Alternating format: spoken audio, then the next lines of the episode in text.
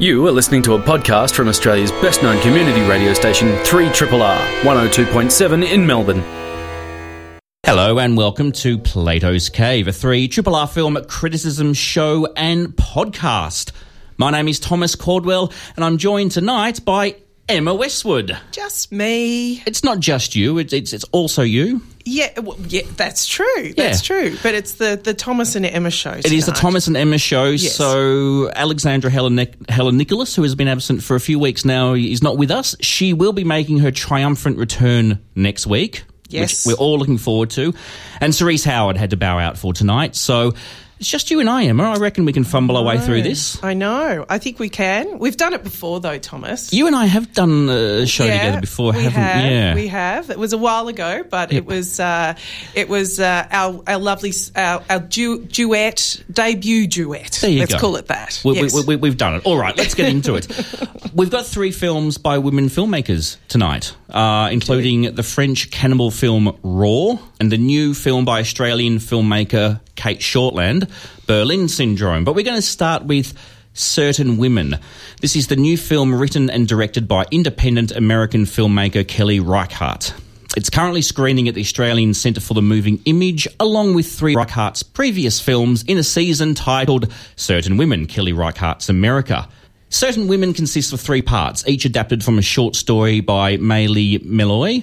The stories are all set in rural Montana and contain elements that overlap, but they are all essentially standalone stories. First part features Laura Dern as a lawyer having to deal with a client who refuses to accept that his personal injury that his personal injury case is a lost cause.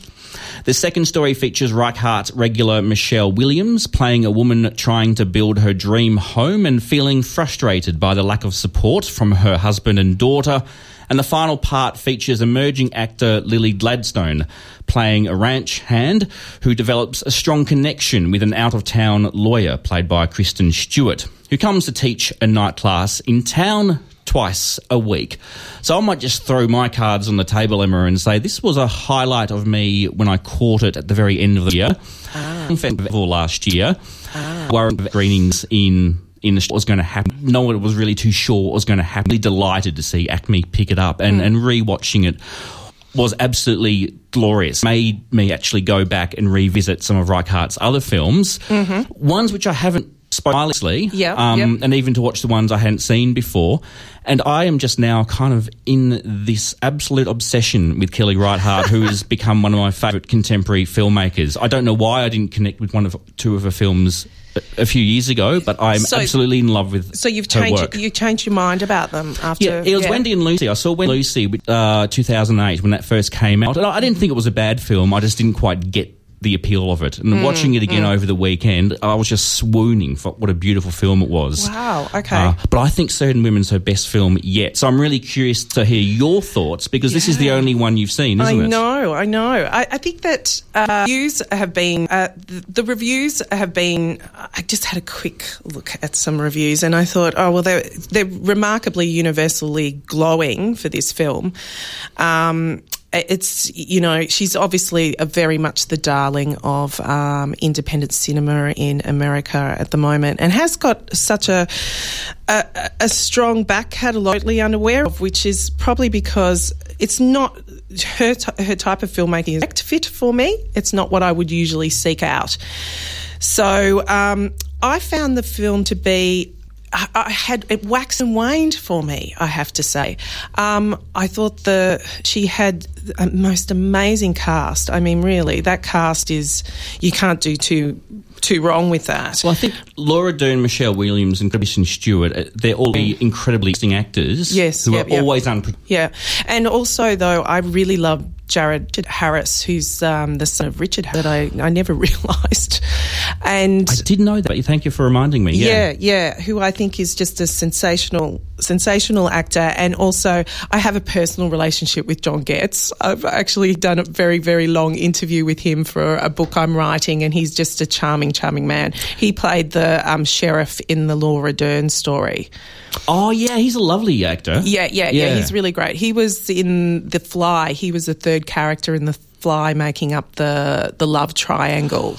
So Oh, yeah, guy. Yeah, yeah, and he's a he's a delightful man, and he's very very funny, Yeah. and he's a very seasoned actor. He also was um, he he sort of shot to we can't say stardom. He's more like a movie helper. Um, John Getz with uh, the the Coen brothers' first film, Blood Simple. He was uh, in Yeah. the lead role of that, which was sensational. He was excellent in that.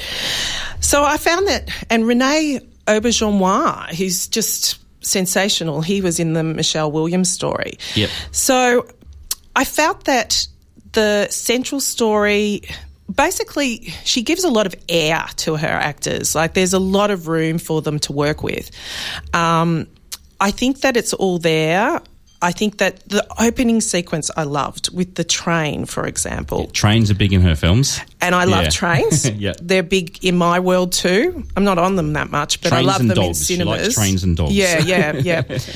Uh, but I thought that, for example, the Michelle Williams story, I kind of zoned out a little bit with. It didn't, I felt that it's kind of the art of nothingness, really, these films. It's about getting into, or this film, about getting into the psychology of the, the characters without dialogue basically. And, you know, it's something that actors dump on and embrace and will want to do, especially with a good director. And I can see she is a good director and she knows what she's doing and she has an interesting visual style as well. And she gives them that air. But I don't think the material here was as strong as I would have wanted it to be. Ah, it's Hmm. interesting because you, you sound like my initial reaction when I saw Wendy and Lucy Oh, all that time ago, and I didn't quite get what the fuss was, and somehow it just clicked into place for me over the course of this weekend. And and I, I think, I mean, she's often described as a minimalist director or a very naturalistic director. Mm-hmm. Maybe some people might call her film slow cinema. But I think she has a lot in common with the films of, say, the Dardenne brothers, in Mm-hmm. that they look almost accidental and kind of observational, fly on the wall stuff, but they're so perfectly constructed and, and timed and, and framed. I um I got I, I get lost in her films. It was they're not films you'd think of as comfort films, but I love the space and the atmosphere and the atmos of uh, yeah the atmosphere and atmos are the same thing. Um, um, I, I, just uh, yeah, I, I do love the ambience of, of these films Yeah. and just these these kind of very gentle small town American stories. And even though they're often stories about people on the fringes or people going through hard times, there's something just so seductive. I, I, I find the time flies by with these films, including certain women. I know what you're saying about the Michelle Williams segment, and I saw it the first time extraordinarily tired, and I dozed in and out of sleep during that segment.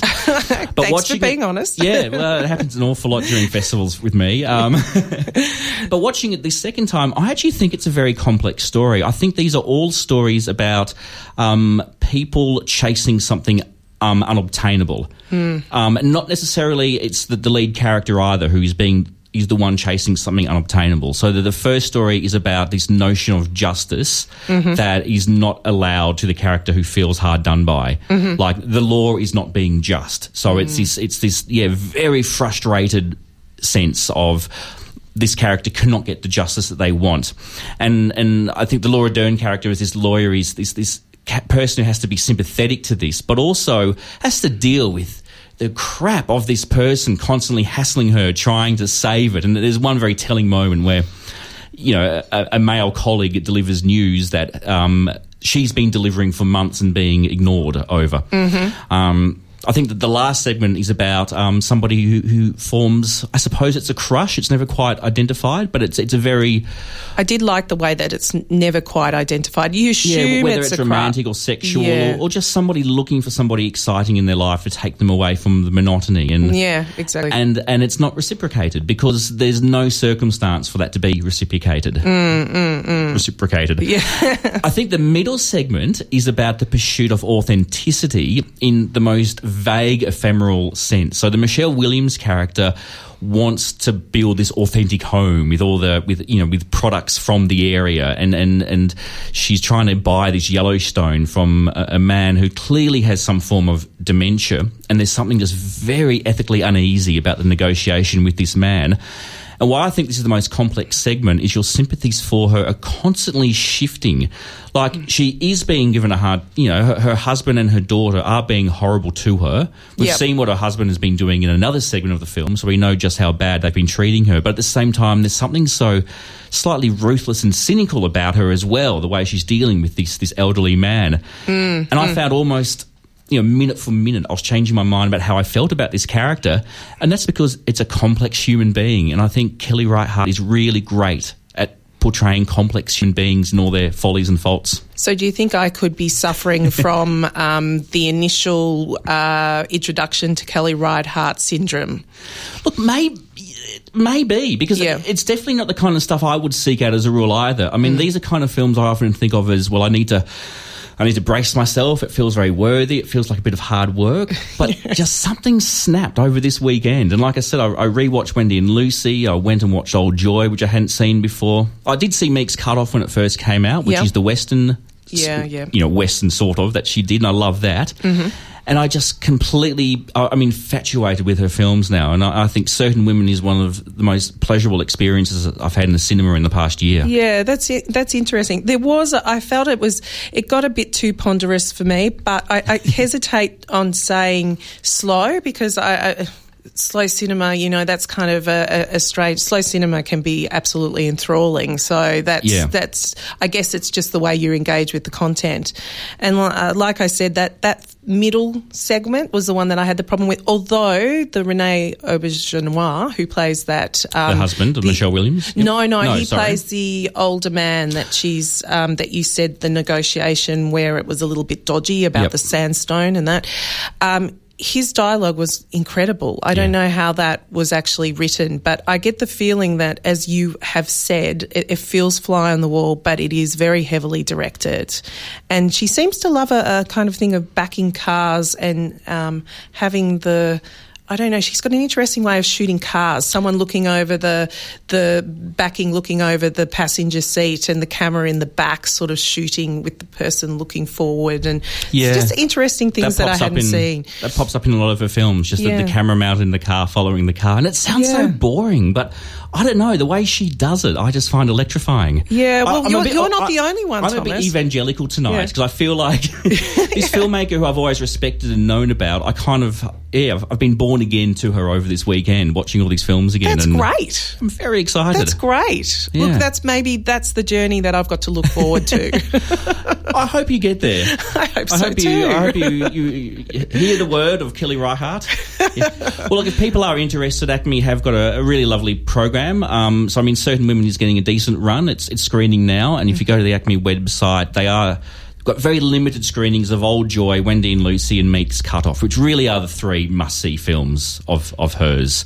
Um, that's my opinion, but I think that's the, the, the general consensus as well. And and with that type of film, seeing them at the cinema, it's great. You don't get distracted by I don't know the kettle boiling and things like that. you can just get, get, just get lost in these small town American uh, exactly the minutia the minutia. Oh, nice the one. space. Yeah, you can you can feel the atmosphere and the atmos.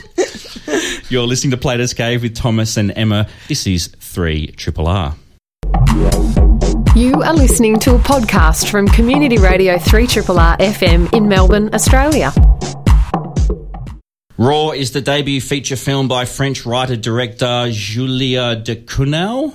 De Emma? Corno. De Corno, thank you. it premiered. Look, it's it's an endearing quirk I have. Yeah, it's it's lovely. Apparently, I don't think I even pronounced it uh, well enough for Faith, who's uh, our podcast editor. Sitting Faith, in our here. podcast editor and French speaker, is having a fit. Raw premiered last year in the International Critics Week section of the Cannes Film Festival, where it won the Fipresci Prize. It first screened in Melbourne last November as the opening night film for Monster Fest. Now it's getting a general release and it arrives in cinemas with a lot of anticipation, strong word of mouth, and tales of audience members fainting, fainting during some of its international festival screenings. The film is about Justine, a somewhat naive and nervous young woman who, like her parents and older sister, is a vegetarian. And also, like the rest of her family, is going off to train at an elite vet- veterinarian school, a place where they teach people to become vets. Uh, once there, Justine is reunited with her sister and endures a series of hazing rituals that would put American colleges to shame. One ritual includes having to eat a raw rabbit kidney, and from there on, Justine begins to develop several new appetites in what is sort of a horror slash sexual coming of age film. Emma, this mm. film is a little bit more in your wheelhouse, isn't it? I don't know about that, Thomas. I'm, I'm not sure. You, You know, you, you might not. Um, I'm, I'm not trying to to it. judge. I'm not trying to judge, but you have recently moderated a highly entertaining and informative panel on this film. I've, I, I'm aware of. I hope it was. I hope that um, it was. Cerise Howard was part of as well. This It- happened a few nights ago. That's correct. And it was uh, actually the advanced screening for the film um, the night before it opened on general le- release. So last Wednesday Last night. Wednesday, yeah.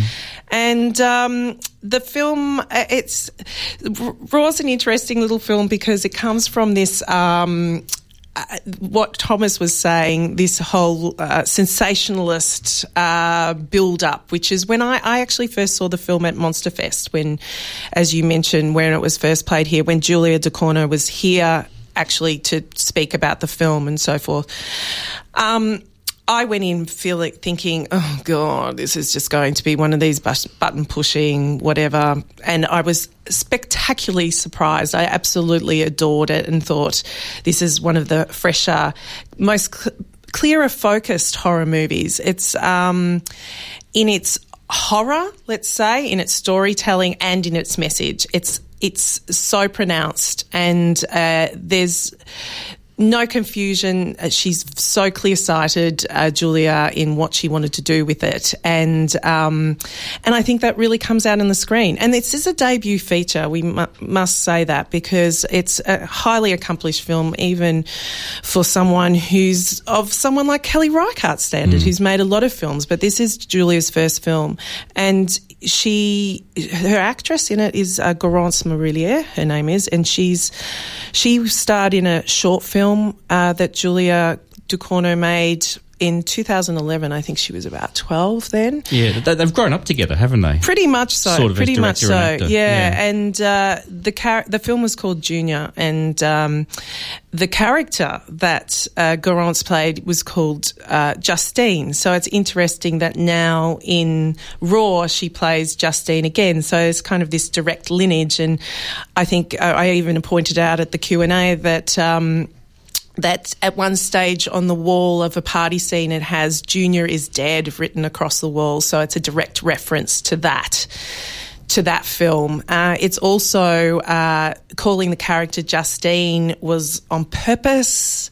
It's uh, the referring to the Justine character from the Marquis de Sade's work, which was a character that was on um, a, on a virtuous path, but was constantly being challenged uh, in her ideas of virtue and being thrown off course. So, this, as you said, a sexual coming of age film. It's probably this film is more of a just a plain coming of age film. It's actually about um, the choices you make when you um, when you're growing up and the type of person you're going to become. And all of us have the darkness within that we don't want to. A lot of people don't want to be acknowledged, but it is there, and it's our decision as we're growing older, and especially through puberty. I think a lot of parents will recognise that uh, the darkness does come out. Uh, how these how teenagers will then process that and what they choose to become as adults uh, is really of their own own decision making and this is with uh, with this character of Justine in Garance Marillier in in Raw that's about her decision and it's used by a rather overblown technique of cannibalism showing how she wrestles with that concept I mean, so, yeah, I came Mm. to this film pretty um, unaware, really, of what the film was all about. I, I had heard all the sensationalist stories about people fainting, which I believe the director kind of rolls her eyes at and It's really crazy. doesn't want to be the focus. But I did mention it at the front to acknowledge the fact that that's kind of been some of the promotional vibe about this film. yeah that's the first thing I heard too Yeah, and and I, I I think I even saw it maybe at a triple R screening. No, it wasn't. It wasn't. I'm sorry, I take that back. I, I saw it at, at another thing, and um, and a lot of people came out of that saying that wasn't nearly as shocking or confronting as they were expecting. It wasn't the gore fest that they had been promised, and yet they absolutely loved it. There were, and people were mainly talking about what a visceral kind of fluidy kind of soundy, you know, flesh slapping together kind of sound of it's these. It's animalistic. It's and um, the Yeah. kind of eroticism and sensuality of the film, which is really full on, and you know, I love that kind of thing. Um, there- There's only I'm, I'm doing creep. Oh no! I think this is Thomas's animal side. I'm getting- Which way will he go? I'm getting overexcited. I'm getting knows. overexcited. This is this is awful. I'm sorry. People are eating right now. There, there is um. Th- th- There was still one scene though that I had to do the watching between my fingers, ironically. Okay. Um, th- there was one scene I found very tough to watch, but in The that abs- bikini wax scene. uh, yeah, what what continues with that Yes, scene, but yes. in that really delightful way, in that way that I relish from a good horror film, Yeah. where you're really enjoying how far it's pushing a scene. Yeah, yeah. and yeah, it's that kind of gleeful screaming. Um, it, I love this film, and what I really, what I really took from it was, it's one of these films I think you can kind of layer your own meaning onto it. I mean, I think the idea of this cannibalistic behaviour representing um, emerging sexual urges is sort of the tip of the iceberg.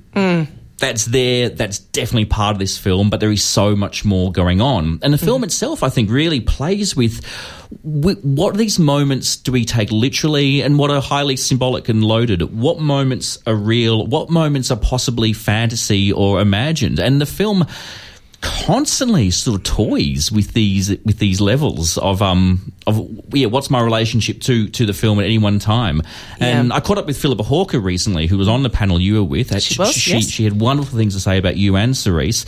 And uh, her, her- she was just saying it's just such a now immediate film. Mm, um, and part of that visceral visceral kind of energy about the film everything about it it kind of resists so many traditional readings it just feels so immediate. And I, Mm. I thought that was quite an exciting way to describe it uh, the other thing I was going to throw out there is I, I think this is a director who, who knows her film history. I mean, there are some remarkable nods, I thought, to other films in there. Carrie being the obvious one. yes, yes. But I think there was also a bit of a, a Cars at Eight Paris vibe in some of the scenes. Oh, really? I haven't heard her say that. That's not saying that it's not not the the truth. But, no, but that's um, something that crossed my mind. what other films do you think? Because I know of a couple of others. Okay, well, the other Hmm. one was the opening shot. I thought was um, it felt very much like a direct reference to the Third Man.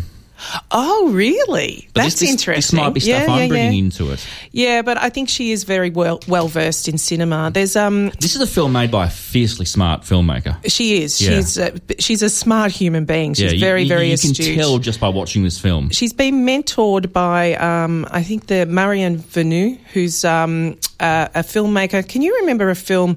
It was actually shown at the French Film Festival a few years called Brighter Days Ahead uh, with Fanny Ardant. About she was sort of. Oh, I uh, don't, sorry, no. Oh, she was this older woman who, beautiful Fanny Ardant, who was put out Oh, yes, to yes. pasture by her family because she's older now, and she ends up, um, you know, going to a U three U three A kind of institution where she um, learns computer skills, but instead decides to root the computer instructor who's half her age.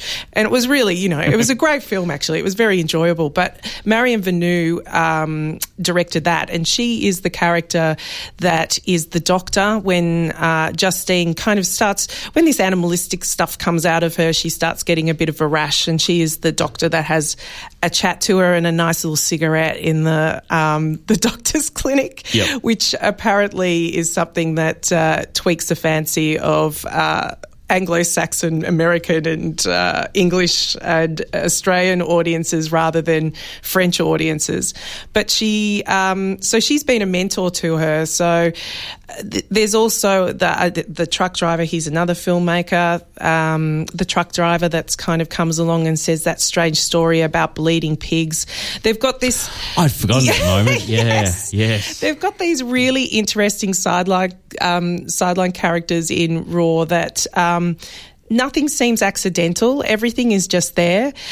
Although there are a couple of shots that are there for absolutely no reason at all, but to look beautiful. And I think they stand out like, uh, pardon the pun, dog's balls because everything is so purposeful within the film.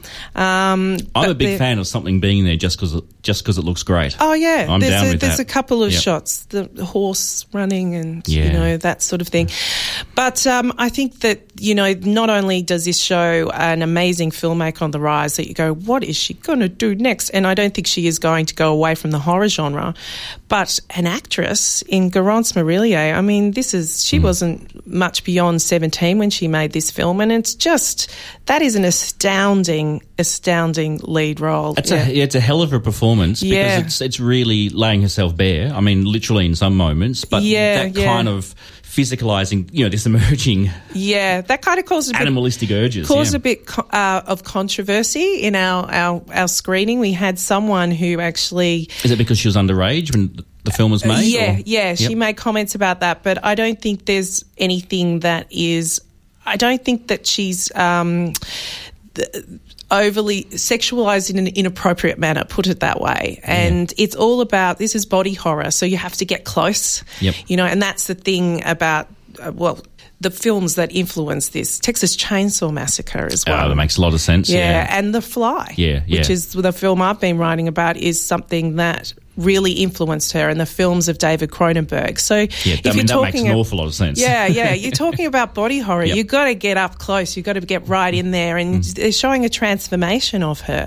And also that, that thin line between the human body, the animal body, the sort of the mechanical body. I mean, there's a lot of scientific kind of apparatus in this film manipulating both humans and animals. I mean, that's very Cronenberg, this sort of idea of, um, I can't believe I'm telling you what Cronenberg's cinema is all about. you, you, you know a little bit more about me. But, but what I always think about Cronenberg is that sort of where does human start and the machine Yeah, yeah. end, or yeah. where does human end and the machine start, and kind of fusing together these different ideas of body and and you know the, the possibilities of evolution and humanity hijacking its own evolution, and exactly. there's a bit of that vibe in this this this film as well. Yeah, yeah. And I think it's interesting to have a think about it in terms of if you had a gender flip with the characters and you didn't have girls in the lead, because so many of the storytelling elements really play on the fact that they're girls, you know, not that, you know, the, the, the bikini waxing scene. Maybe guys do bikini waxes, they can, you know, there's no reason why not, but there's just something about that that is so a coming of age for, for girls. Do you know what I mean? It's her, her And there's sister. particular details in that that Yeah, yeah. I mean, had to be specific. and her sister, you know, plucking her monobrow, you know, sort of going, You've got hair there, you know, what are you doing? You haven't done your underarms and all this sort of. and the gorgeous yeah. relationship between these sisters. Like I, I really like the way that that kind of love hate. You know, it's affectionate and they want to care for each other. And this younger girl looks up to her older sister, but they also drive each other crazy.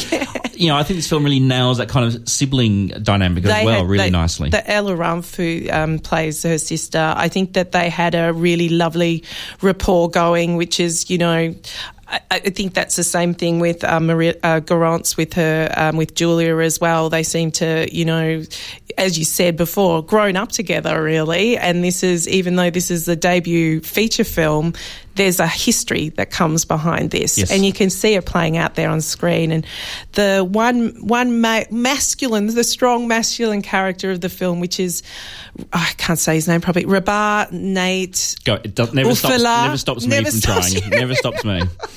You make me look good. Yeah. Um, he was. I thought he was sensational. Like he was so sort of vulnerable, but you know, really manly. And for them to play off that, you know, the feminine off that masculinity, it, it was great. And so telling that you know the, the kind of the closest to the male love interest in the film was a gay man. Yeah. and that that kind of sexual fluidity was sort of taken as a given in this film as well. I, I think it's a very progressive and very again, it's a very now exactly. film. Very now. Exactly. Yeah. Yeah. Yeah. You're right. Yeah. Raw is on limited release right now. We've all been bowled away by it. I mean, I, I know for a fact both Cerise and uh, Alex, Alex would love to have been on the show to talk about it tonight. Yeah, exactly. Um, I think it's a film that, you know, even if you come out going, what is that? There's a lot to talk about. I think the the uh, the discussion afterwards, the coffee afterwards, uh, post screening, will, will always be an interesting one. So it's worthwhile taking your parents along, as I did. Boy, you're, I did. you're brave. Three triple R. Berlin Syndrome is the new Australian film directed by Cate Shortland, who previously directed Somersault in 2004 and Lore in 2012.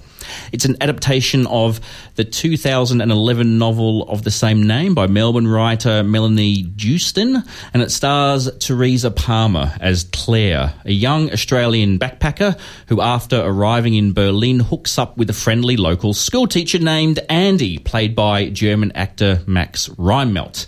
And by hooked up, I mean, you know, they hooked up. Um, I'm, I'm, I'm, I'm on a roll with being weird and inappropriate tonight. Did you really need to explain No, that? But I- anyway, I, just thought it, it, it sounded really friendly the way I put it, like that, that they met and had Hi. coffee, and yeah, went for a cheers. went to Amsterdam and run, run amongst the tulips. anyway, she, she she gets it on with uh, Andy, this German guy. Um, however, Waka it's, it's soon see now it's your turn. However, it soon becomes apparent that Andy has far more sinister intentions, and Claire finds herself in a nightmarish situation. I just completely destroyed the kind of mood I was building there. But I, oh, Emma, I went to see Berlin Syndrome knowing next to nothing about it. I love Cate Shortland's previous film, Lore, and so I didn't know what kind of film this was and found it quite a, a white knuckled experience. Well, what did you, how did you experience Berlin Syndrome? Yeah, I think it was a thrilling thriller. It was very much a white knuckle experience. Um, I was incredibly impressed with Teresa Palmer. I thought she was in- incredible in it. I think this is above and beyond the best she's ever done. Yeah, yeah, I mean, recently people probably will know her from Hacksaw Ridge, the Mel Gibson. we love mentioning Which, Hacksaw Ridge. yeah, the film you and I always say, let's not talk about yeah, it. and we then we up- talk about it. Yeah. um, but she did play uh, Andrew Garfield's character's wife in it, so you know the central female character.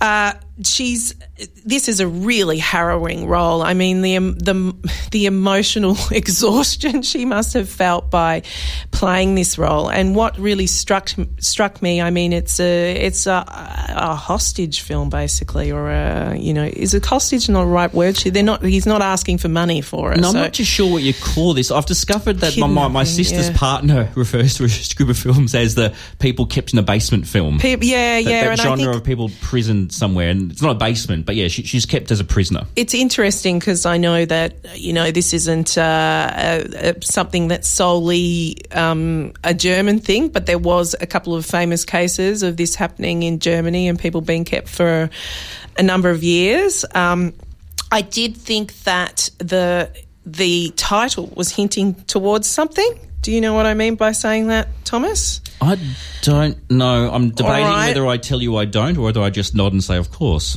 no, I don't. I okay, don't. all right. Um, I thought I'm not going to say it because I actually thought it was going to pan out a certain way that it it it didn't. Not that the end was necessarily surprising, and that's not what you it hinges on. I don't think it's about the twist end or anything like that. But I'll mention it to you after the show. I think I've actually just what I got mean? it, and that's a very smart observation, and now I feel dumb. Okay, no, don't don't feel dumb. That's right. um, I'll- I'm just being nice to you. Thank you. No, no, uh, but I I thought her, especially her reactions, were very um, appropriate. So you know how sometimes you watch these sort of films and you go, what? Yeah, th- th- they, they weren't movie character reactions. No, yeah. no. And they were very logical reactions and I think they she worked with time, the unfolding of time very well. Also, we've already used the word minutia. Mm-hmm. But this film mm, has you is a have. lot mm. about the the, minu- the minutia of the worlds. But as a tourist, um, her arriving in Berlin and it's that experience of being a, a tourist, especially one by yourself, where you and first time traveller. That's the impression that you're given. Um, that everything is so new and just seeing the detail of things. And it's a film that's very much told in macro, like really up close.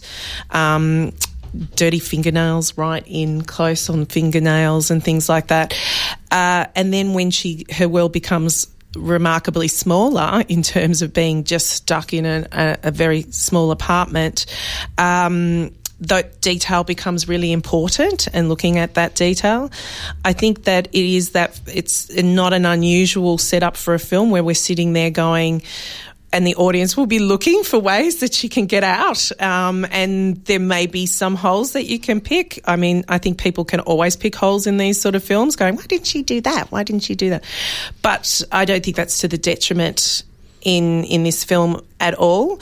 Um, I was just really impressed because I, I I did not see Lore, um, Cate Shortland's Lore, but I did see Somersault, and I think this is a huge leap somersault forward for her in terms of her filmmaking. The, it's, less self, it's far less self conscious. Yeah, somersault. I think that was my yes, problem with somersault. Yeah, yes, but there was towards the end of this film, as a, I felt, oh, this slow mo, she's going too much with this slow mo. It was kind of like she was just in the directing a little too in love with the the ethereal feel that um, the slow mo gave, and it was becoming a little bit too pretentious, I guess, for me. That was my biggest. Oh, you my, got that with this one? Yeah, okay. yeah. That was yep. my my biggest problem with it. When I say problem, I loved it. So, yeah. you know, I, that's just nitpicking and just finding a stylistic flaw in it for me what I the thing that was lingering on my mind as this film ended was how successfully this worked, basically as a genre film. How true it was to this genre, mm-hmm. and yet it feel like it subverted conventions and expectations every step of the way. In a way that really showed us, I think, what a talented filmmaker Shortland has, has evolved into. Um, I mean, yeah, I think Lore is astonishing. Um, I, I, I, didn't love Somersault, but I heard her speak a little bit after that, and that hearing her speak made me want to go back and revisit Somersault oh, okay. because she spoke really well. Mm-hmm. Again, a fiercely intelligent, intuitive filmmaker, and um, and I think yeah, Berlin Syndrome. It, it, it, focuses on the character and the experience rather than the plot mechanics. So it actually mm. passes over a lot of kind of what will be key plot points now the films and it lets you fill in the gaps in your head. And I love the fact it kind of move very fast over redundant plot points. Mm. Because, you know, the, the, kind of intricacies of how she works out certain things is, is not what this is, film is about. It's about her experience. And, you know, a lot of the film, you're, you're sort of wondering where is she at mentally right now? Is she controlling this situation? Is she starting to go nuts? Is is she experiencing Stockholm syndrome? Is she giving in? Is this part of an act? And at no point did I ever feel it was kind of cheap or manipulative. It mm. was just mm. like this is somebody going through enormous trauma, yeah. a very strong person, but a person going through a lot of trauma. And I was completely with the film and the way it portrayed how she responded. Mm-hmm. I think most importantly, the male gaze is absent in this film. It is actually, except yeah. through the cap, um, those Polaroids. Yeah, but even then, it's sort of at a distance. It's a little bit blurry. There's, there's mm. nothing kind of you know leery or gross. No, it. no, it's not. No, this no, is no. a genre where you often get you know the woman in, in her underwear tied to a chair, and even Split, which we also mm-hmm. had liked as a guilty pleasure. There was a lot of you know very young women stripped in their underwear wandering around in that film, and and this kind of, you know, this had scenes of of, of a sexual nature and often very abusive sexual nature, but it, it refrained from doing all the cliches you see in cinema connected mm, to this genre. Mm. You know, the camera will just blur slightly or it will just reposition slightly. It, you, you are being denied that gaze of his. So this yeah. is such a rare case of a film of this subject matter where it's about her. I think Room did it very successfully as well. The mm. um, which which you know which was my favourite film from last year. I think that that is a, a astonishing film. I'm, I'm, a bit kind of blown away that now Room and Berlin Syndrome are two films about this topic, which I think are excellent. Yeah. yeah. But I think it's because they're yeah they're subverting that kind of sleazy sensationalist. Yeah, I think you get. I still think it's interesting that you say that because I think you take a you do take away the sleaziness of it, but it isn't shown in that way. It's just that you've the, our minds fill in the gaps. It's what it's the the persuasion of the the cinematic style and uh, the film itself directing. is not sleazy. No, no, no, yeah. no, not at all. At I didn't no feel point that at all. do we enjoy complicitly what's happening. No, no, yeah. it's a cautionary tale. Um, just beware of the good-looking benevolent benevolent stranger. Uh, See, I don't know. See, that's my other fear of films like this is the extremely say Taken, the Liam Neeson film, which is such a hysterically yes. right wing. Don't send your daughters to Europe because they'll be sold in sexual slavery. Kind of nut nutbag film, And I, I just didn't get that vibe from this film. No, it's just sort of uh, um, it, it's it's subtly there, but I think that you know there were a few mistakes that she made, and she Yep. was very gullible. But that that was the idea that she was a very they were wide human eyed mistakes, Yeah, and- they were they were human mistakes. There was know. zero kind of victim blaming. Where we're taking is all victim blaming, like, you know. Yeah, and taking the daughter goes against her father's wishes. Yeah, yeah, yeah. I mean, it's Paris, it's the- a cautionary tale, like Wolf Creek is a cautionary tale. I mean, Yeah. you know, Wolf Creek can be a bit of a documentary, really. If there, there's a few weirdos out there in the middle of nowhere, so be careful, backpackers. We're, we're going to leave tonight with you saying Wolf Creek is a documentary. Emma. You'd be surprised. but I, yes, I loved Berlin Syndrome. I think it was. Oh, great. I did Yeah, too. I yeah. think it's excellent. I, I've loved all three films tonight. This has been one of the more exciting shows for me. I can tell. I love getting, you know, as in I'm enthusiastic. Stop it. Let's get out of here before I say anything else that sounds wrong. Certain Women is currently screening at the Australian Centre of the for the Moving Image, courtesy of Park Circus. ACMI will also be doing limited screenings of three of Kelly Reichardt's previous films as part of their Certain Women Kelly Reichardt's America season. Raw is on limited release courtesy of Monster Pictures, and Berlin Syndrome is on limited release courtesy of Entertainment One Film.